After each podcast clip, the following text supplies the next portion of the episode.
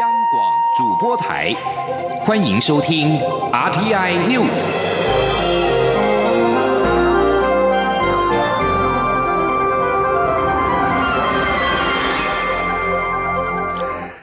各位好，欢迎收听这节央广主播台提供给您的 R T I News， 我是陈子华。同婚立法在进入倒数阶段，立法院会在明天将处理同婚专法，而行政院长苏贞昌在今天和民进党立委举行了行政立法协调汇报。在会中，民进党团提出了修正动议，删除同性婚姻四个字，但是同性伴侣可以向户政机关办理结婚登记。行政院发言人古拉西达卡表示，民进党立委管碧林在后来发言时提出了民进党团的再修正版本，而该版本的主要精神就是文字微调，内容不变，把行政院第一、第二条当中的婚姻两个字拿掉，但是修正版的第四条明定，必须依照司法院释字第七十八号解释之意旨及本法，向户政机关办理结婚登记，也因此同性伴侣结婚登记的法律效果并没有改变，这也是行政院可以接受的原因，而会议最后也决议共同支持这个再修正版本。另外，婚姻平权大平台在下午的时候号召了民众举行举布条行动，在忠孝西路天桥上和立法院正门前举行同志退无可退、五一七一个不能少的布条，也再次呼吁立法委员们能够在五月十七号国际不再恐同日的这一天支持行政院版同婚专法，让台湾的同志家庭可以受到法律的保障。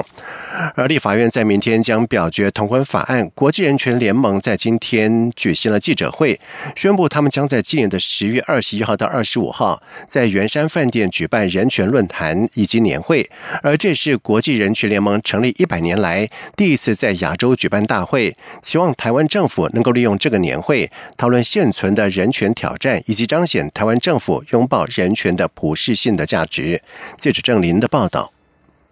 国际人权联盟与他们在台湾的会员组织台湾人权促进会十六日共同召开记者会，宣布国际人权联盟将在今年十月在台北举办第四十届年会。台湾人权促进会秘书长邱依林表示，立法院即将表决同婚法案，这也是所有国际人权团体都非常关注的议题，因此选在此时举办宣布记者会也有相当大的意义。那这两天呃，他们也拜会了，包括立法院长，还有包括外交部的呃。呃，次长，那也都正式的邀请了外交部以及呃立法院呃院长共同来出席呃十月的大会，也请外交部帮我们转达，我们也希望到时候在开幕的时候也可以邀请我们的总统蔡英文女士可以到场致辞。国际人权联盟秘书长戴比史多哈特表示，国际人权联盟在选择举办年会地点时，通常会有两个原因，一个是因为要恭喜那个国家在人权上有很大的进展，另一个就是要督促这个政府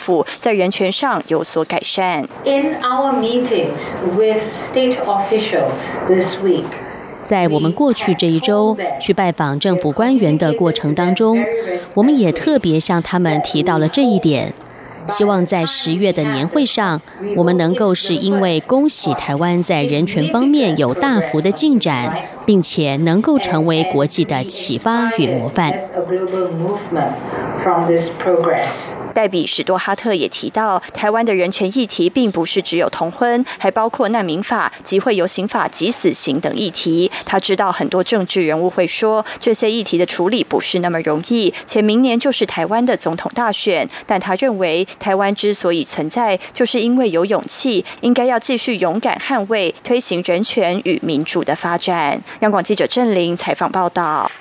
民进党总统初选时程以及民调等执行细节仍没有定案，党中央在明天将第二度的召开总统初选协调会。坚持初选到底的行政院前院长赖清德在今天表示，基层最焦虑的就是初选时间没有定下来，担心旷世废时而影响到民进党明年的大选。很多人基于捍卫价值跟制度，希望五月二十二号中指会能够确认初选的期程。另外，针对高雄市长韩国瑜抛出总统兼任行政院院长的想法，赖清德表示，韩国瑜将总统制的三权分立以及内阁制的立法行政议题混为一谈，这会四不像。赖清德并且说，韩国瑜想当高雄市长，又想当总统，现在又想当行政院长，他担心韩国瑜会太忙。记者刘玉秋的报道。台湾应该走向总统制或者是内阁制，常年争论不休。高雄市长韩国瑜抛出总统兼任行政院长的想法，引发讨论。对此，投入民进党总统初选的行政院前院长赖清德十六号与苗栗青农座谈时受访表示，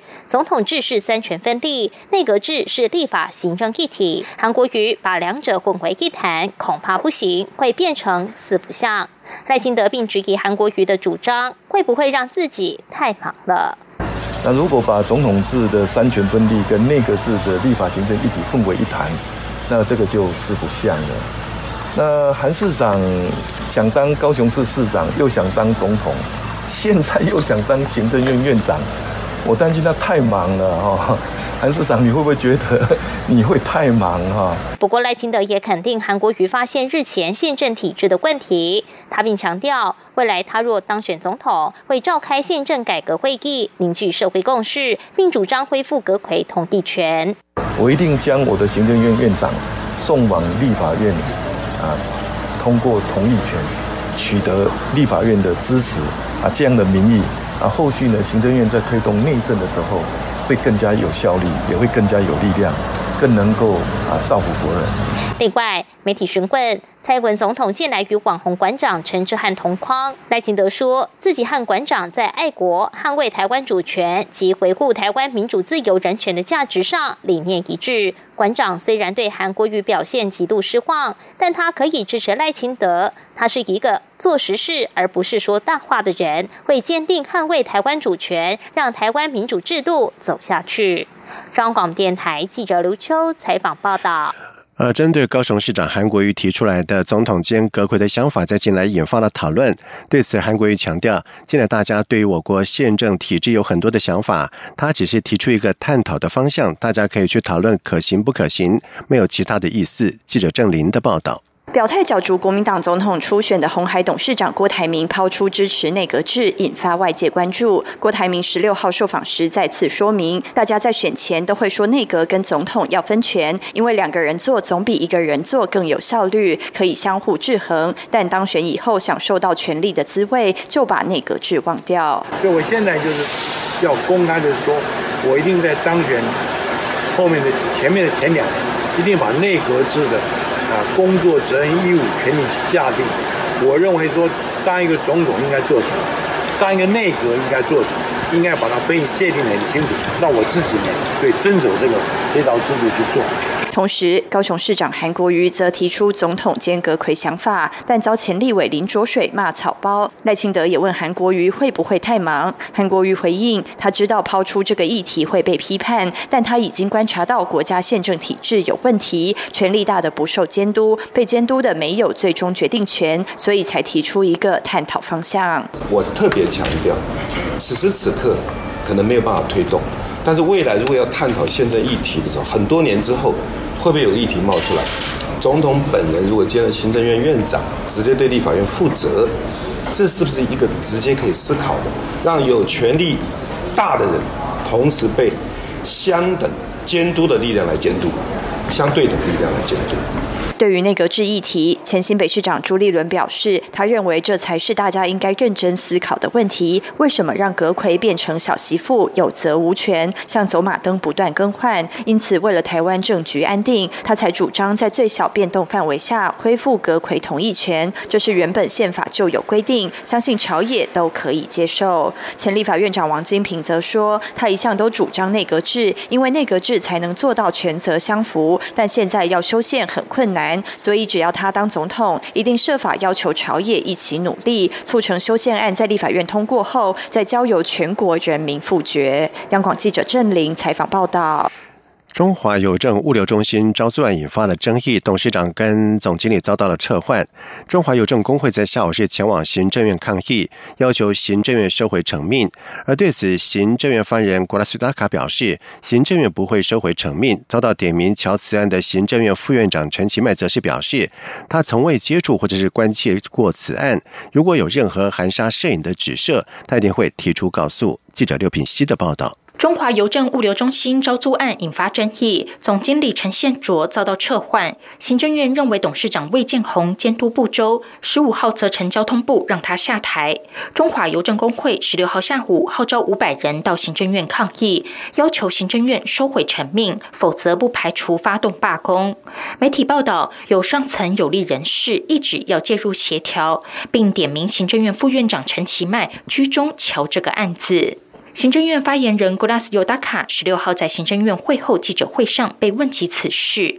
他表示，行政院不会收回陈命，行政院从来没有介入此案，直到媒体报道才进一步了解中华邮政是否真有行政疏失。调查后发现，标案公告的确不清楚，产生争议，无法贯彻原有的政策，因此在听取完交通部整体调查报告后，宣布此项人事案。他强调，外传这与派系人马有关，他要再次重申，这些都是穿凿附会、无端臆测。这个案子完全无关哪个派系以及谁的人马。陈其迈十六号受访时则说，他从头到尾没有与相关单位及业者接触过，如果有任何含沙射影的指涉，他一定会提告。他说，这一件事情从头到尾啊，包括说跟交通部、中华邮政、P C Home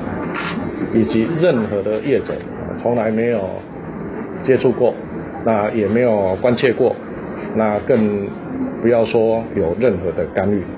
所以啊，我昨天也跟这个徐育仁委员通过电话，他也充分了解这件事情跟我无涉。所以，假如说有任何的这种含沙射影的指涉，我一定会提出告诉。陈其迈强调，行政院会依法行政，让 P C Home 与中华邮政依招标公告完成缔约的程序。这对台湾整体物流及新南向政策、电商新创事业的发展非常重要。行政院在这件事情上的态度非常坚定，而且清楚。至于中华邮政高层被撤换，属于交通部的全责。他希望公司改组后能够落实整个邮政改革，保障员工的权利。央广记者刘聘熙在台北的采访报道。而对中华邮政公司总经理陈宪卓以及董座魏建宏先后遭到行政院以督导邮政物流园区招租案不周为由，无预警的撤换下台，也让外界看傻了眼。而对此，陈宪卓在今天出面受访，正是表达对政治力介入的不满跟失望。他认为同仁依法办事，不容遭到外界的污蔑，更强调就是怕有疏失，所以才会依照规范来走，以致让部分人不满意。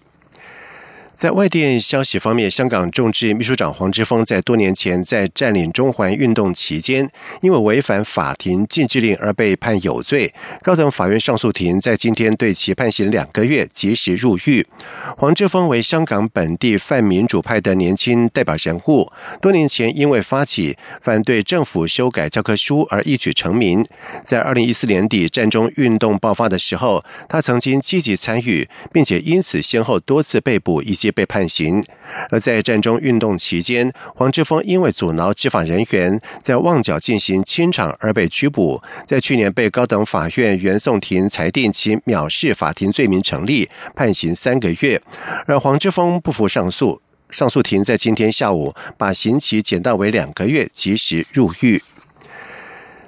有鉴于西孟加拉省选举冲突跟暴力是越演越烈，印度选举委员会宣布，从今天晚上十点开始，也就是台湾时间十七号的凌晨的零点三十分开始，停止西孟加拉省尚未投票九个选区的竞选活动，等于是提前了一天停止竞选活动。而综合印度媒体在今天的报道指出，印度选委会根据宪法有关选举期间出现恐惧以及仇恨的气氛和恐惧情绪广泛的蔓延，相关规定赋予选委会的权利，决定从今天晚上的十点开始停止上述地区所有的竞选活动。另外一方面，选委会同时还下令解除了西孟加拉省警察首长库马的职务，因为他和选举暴力事件双方关系人之一的西孟加拉省省长班纳吉的关系密切。而班纳吉对这项决定也提出了抗议，指控选委会偏袒总理莫迪所属的印度人民党这一方面，因为莫迪早已经规划在今天在西孟孟加拉省举行的选举造势活动，但是班纳奇最后表示会把原定十七号的最后造势活动移到今天举行。以上新闻由陈子华编辑播报，这里是中央广播电台台湾之音。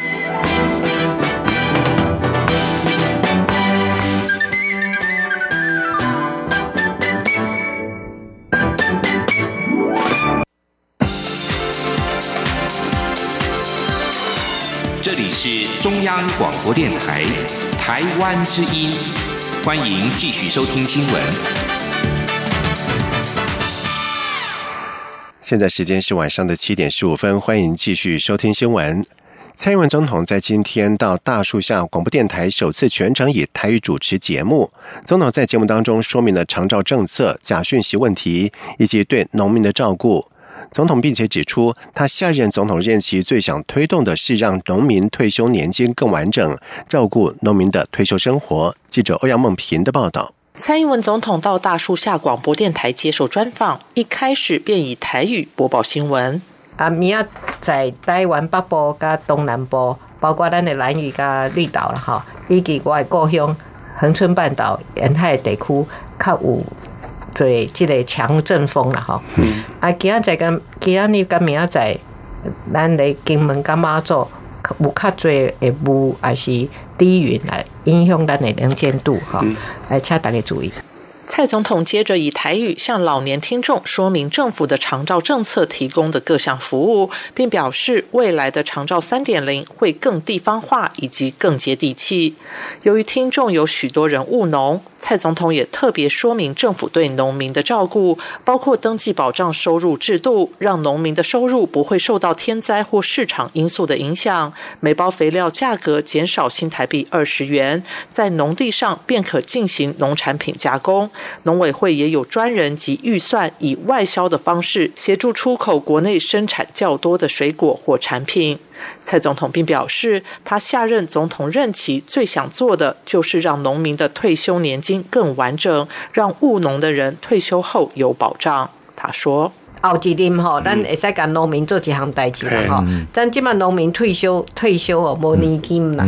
拢是用老农津贴啦。对对。就咱嘛希望讲，咱来做农的，即卖就是少些人、少年人来做农嘛。啊，因老的时阵变咯，哈。所以咱诶，希望讲咱后一任会使，即卖就开始咧做啊。哦。后一任应该是做啊较。完整啦，会使噶，即做农诶，有即个年金啦，年金退休年金退休个年金啦，哦，安尼对咱诶做农诶人就感觉讲，伊退休了，有一个保障，退休啊，佫有年金通好摕啦，以前无呢。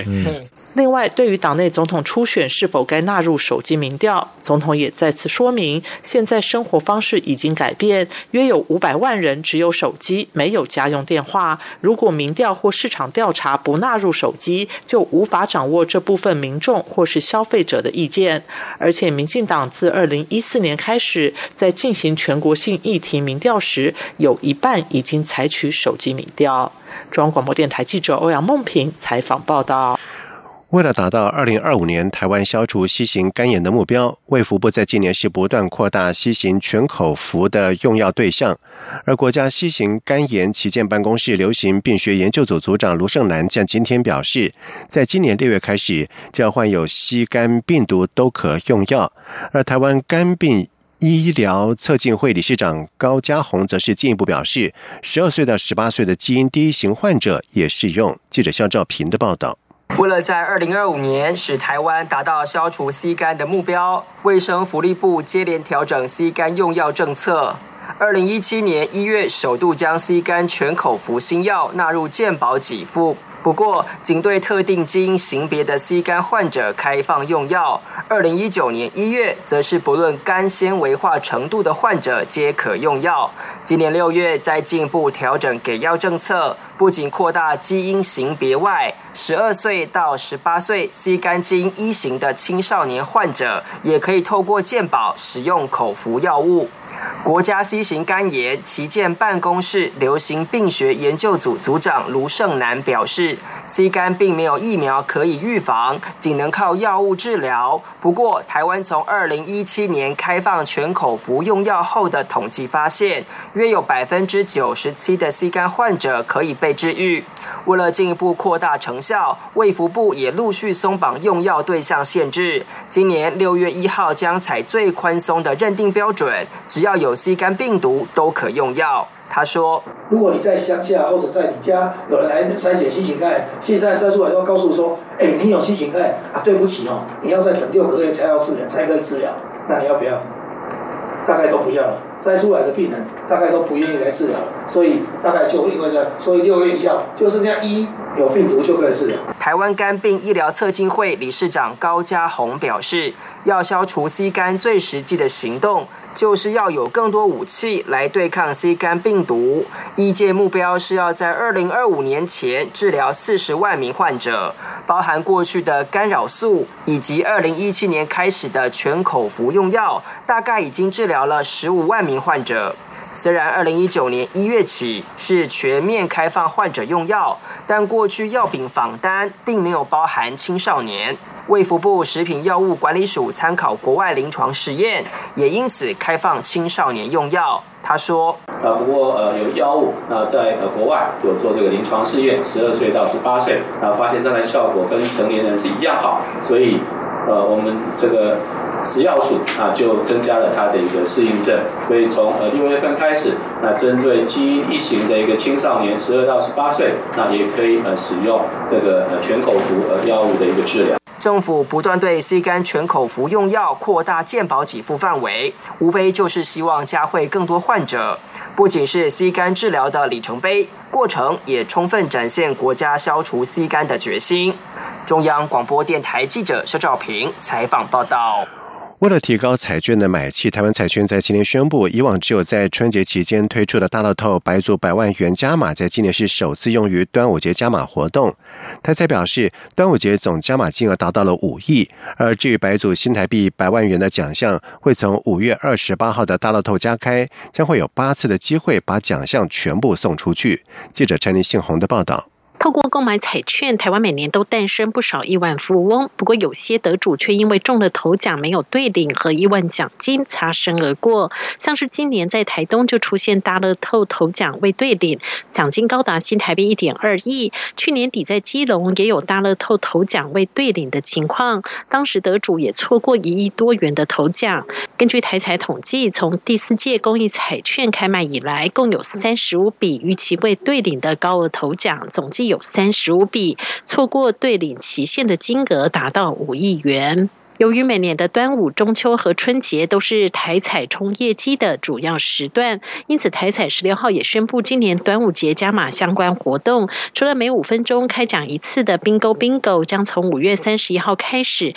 连续加码十六天，另外威力彩也将从五月二十七号到七月二十五号机动加码两亿元。至于只有在春节期间才会看到的大乐透一百组一百万元加码奖金，也首次于端午节推出，希望借此冲高买气。台彩总经理蔡国基说，总加码金额是五亿，啊，这五亿里面呢，从大乐透啊开始，大乐透啊五月二十八号加开一百组一百万，啊那。啊，这一百组一百万啊，会在没办法开没有开完的话，会陆续一直开，总共有八次的机会会把它开完啊，总共那这是大乐透啊，威力彩的话是机动加码两亿。另外，台彩也推出端午节应景新款真好中刮刮乐，每张售价一百元，最高奖金五万五千元，共有五十五个，总中奖率高达百分之五十点九九，等于平均每两张就有一张会中。中奖总奖项超过一百八十二万个，总奖金超过二点二亿元。中央广播电台记者陈林信宏报道。在外电消息方面，伊朗跟美国对立造成了中东情势的紧张。伊朗外交部长查瑞夫在十五号突然访问日本，并且在今天上午和日本首相安倍晋三等人会谈。安倍表示对目前的局势感到忧心，期待伊朗能够继续的履行核子协议。而伊朗外交部在八号宣布，决定停止履行二零一五年核子协议的部分承诺。伊朗二零一五年和世界强权达成划时代的核子协议，同意遏制核子活动活动以换取松绑制裁，但是华府在去年退出核协议，并且重新祭出单方面的制裁，对德黑兰造成了严重的冲击。而日本共同社报道指出，安倍和查瑞夫会谈时表示，对目前中东情势非常紧张感到忧心，也期待伊朗能够继续履行核子协议。而日本《每日新闻》报道，安倍在会谈上说，希望日本跟伊朗能够维持并且发展传统友好的关系。查瑞夫则是表示，在紧张情势之下，希望跟日本政府进行各种的协商。而日本放送协会 N H K 报道，在伊朗情势紧张之际，查瑞夫也和日本外务大臣河野太郎会谈。河野在会谈上表示，除了希望紧张情势不要再向上升高，也期盼伊朗在履行核子协议等方面能够自治。接下来进行今天的前进新南向。前进新南向。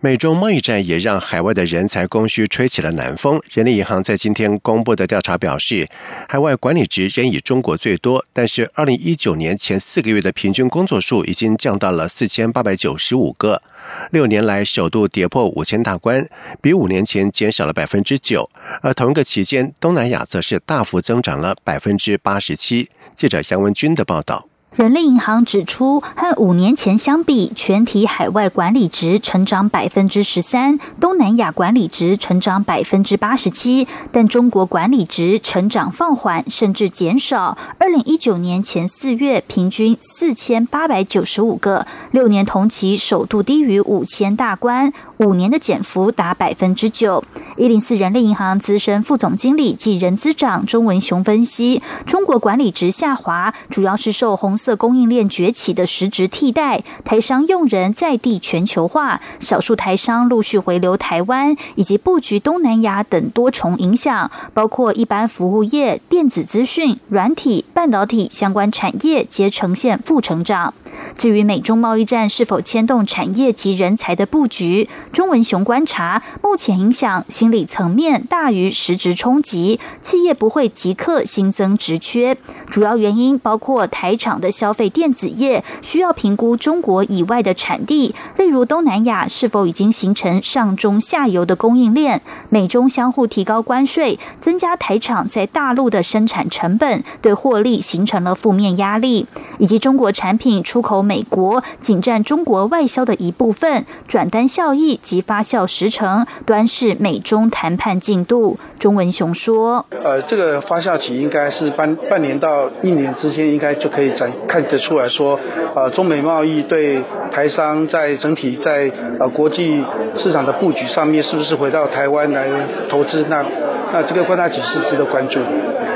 人力银行也指出，根据一零四人才资料库，和五年前相比，海外工作意向仍以中国稳居第一，但偏好百分比已降到 百分之七十四。 反观东南亚增幅增加 六点五 个百分点，以 百分之二十五 的偏好度排名窜升到第二，超越美加。钟文雄分析，全球企业逐渐将一般制造业转移到东南亚等地，带动电子资讯软体、半导体相关业、住宿餐饮服务等产业的发展。四十岁以上的资深求职者偏好中国，二十五到三十九岁青壮年求职者偏好东南亚。中央广播电台记者杨文君台北采访报道。